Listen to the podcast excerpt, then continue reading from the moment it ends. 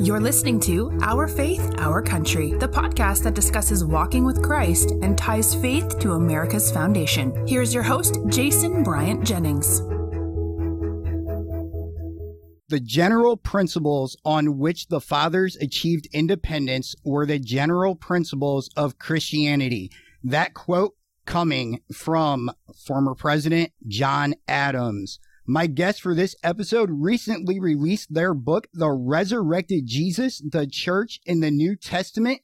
David Limbaugh and Christen Limbaugh Bloom, welcome to Our Faith, Our Country. Thank you for having Great us. Great to be here. David, let me kick this off with you. Why was it important for you to write this book, and what do you hope people take from this book? Two books ago was The True Jesus, where I did a compendium of the Gospels in chronological order. Then the next book was Jesus is Risen, which was the book of Acts and the first six of Paul's epistles, the Apostle Paul. This one, just continuing the remaining seven of Paul's epistles, the, the prison epistles and the pastoral epistles, the ones he wrote from prison in Rome to the churches that he had planted, who were some of whom were deviating from the gospel, and he had to bring them back. And then uh, the, his letters to his colleagues, Timothy and Titus, were the pastoral epistles. So what we're really doing, there's no magic creativity. We're just going through the, the Bible book by book, the New Testament, and trying to unpack it for lay readers. And so that's what we've done in this book. So got an additional qualitatively superior element, which is Christen's prayers. She primarily wrote the prayers, but she also completely interacted with me on the text as well. But the prayers, as I was telling you on uh, before we got on air, uh, she has a facility for prayer. She's spirit filled and prayer warrior. And I just wanted the readers to benefit from her relationship to Christ and share that. And it becomes an interactive process where the reader is not only reading about the, the Bible and we're unpacking with commentary and insight, but also with prayer, drawing them closer to God and to Christ. Kind of exciting for me, and that element is brought into it. Christen, that leads perfectly into my first question for you, actually which is this. One of the big points in Christianity, as well as one of the big points in the book, is that salvation only comes through faith in Jesus. What does that mean to you? And what advice do you have for people when they're struggling with prayer, as we all do from time to time? And I think one of the things that makes prayer sometimes hard for us to do is that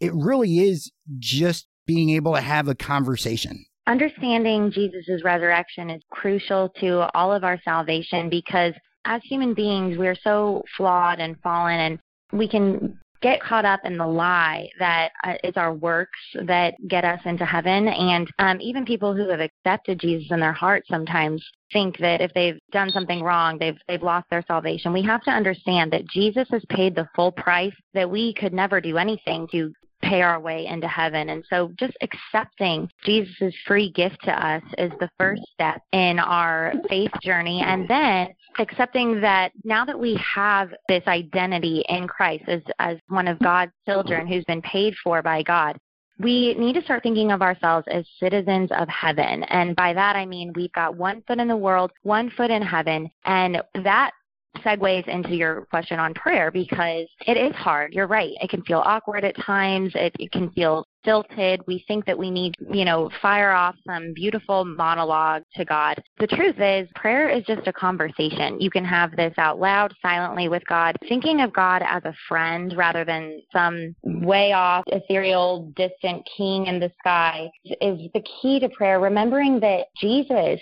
knows our weaknesses. The Bible tells us that we do not have a high priest who doesn't understand our weaknesses. He went through the human experience specifically so that he would be able to understand all of the temptations and the trials that we face here on earth. So remembering that Jesus actually knows exactly how we're feeling, that Jesus created and God created the human experience, that there is nothing outside the realm of his understanding. And so just allowing ourselves to be weak and letting his strength work in our lives is so key to to prayer and really just our conversation and our relationship with him. Christen, let me stay with you on this. What was it like to write this book and put this book together with your dad? It was such an enriching and beneficial experience for me, Jason. My dad invited me about a year and a half ago to join him in his next book, and I was just so humbled and thrilled because dad's had such a successful writing career. And dad taught me so much as we researched together the writing process. I mean, he's just a total machine the way that he researches and writes books, goes through every single line countless times to make sure that it's so clear to the reader the points that we're trying to make. And so it was really an ongoing dialogue. And really, we were basically doing a Bible study together. So it, it was such a cool experience. And to do it with my dad was just amazing. David, when people are reading the resurrected Jesus, what are some of the key elements, key points that they should be aware of? One thing is that, and this is true of the whole Bible, it is about real people going through real life experiences. And in this case, real Christians Paul, the Apostle Paul, planted these churches around the Mediterranean basin. There's no quick way of travel. Plants a church, moves on, plants another, moves on. And then he hears about trouble in some of these churches. And false teachers have intruded and started preaching false doctrine about your, you mentioned earlier, salvation by faith alone in Jesus Christ is the gospel. And they were polluting that by several different ways, saying it was salvation by faith plus circumcision or obeying Jewish ritual rites. Those were the Judaizers who were doing that. They were converted Christians, but they were adding something back uh, because of their pride or unwillingness to let go of the Jewish tradition. And Paul would say, no, it's faith alone. You can be circumcised if you want. You can adhere to Jewish dietary rules if you want, but don't you dare say that has anything to do with your salvation. It's salvation by faith alone in Jesus Christ. Otherwise, you're diminishing and insulting the finished work of Christ on the cross and implying that we can do something to pull ourselves up with, by our own bootstraps. The other heresies took the form usually of either denying Christ's full divinity or denying his humanity. The precursor to the Gnostics, who really came to the fore more in the second century, their precursors were teaching that all material life is uh, evil. The material world, not just life, the material world is evil. Therefore, Christ could not have been a human being. No God is going to allow himself to become part evil. And so the gospel scheme is not true. And so his death on the cross was an illusion and all that. Well, you can see what kind of blasphemy that is. Uh, it negates the whole thing. If Christ didn't come to die on the cross and and, be, and suffer and be persecuted and murdered, and then experience a bodily resurrection, so that we in his wake by faith in him could also be bodily resurrected to eternal glory with him and the Father and the Holy Spirit, then the whole gospel would be nipped in an incipiency. And so Paul was very firm in his letters correcting these churches. And these letters that he wrote, he didn't know they were going to become part of Scripture. He, these were letters to churches. Now, he wanted them to be read by other churches usually too, but little did he know probably, and it's irrelevant whether he did or not, that you and I would be reading, that Christians throughout the ages would be reading uh, these letters so that we could get guidance on instructions for Christian living and, and what true Christian doctrine is.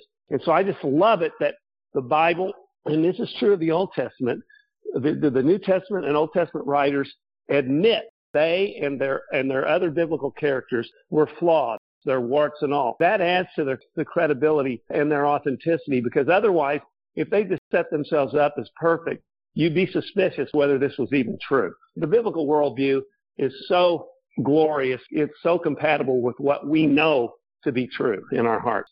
As I mentioned at the beginning, their new book is out now, recently released. The Resurrected Jesus, the Church in the New Testament. David Limbaugh, Christen Limbaugh Bloom, thanks so much for joining me on this episode of Our Faith, Our Country. Thank you, Jason. Thanks Jason. so much for having us, Jason. Christen, as you know, we always end the show with our guest praying us out. Go ahead.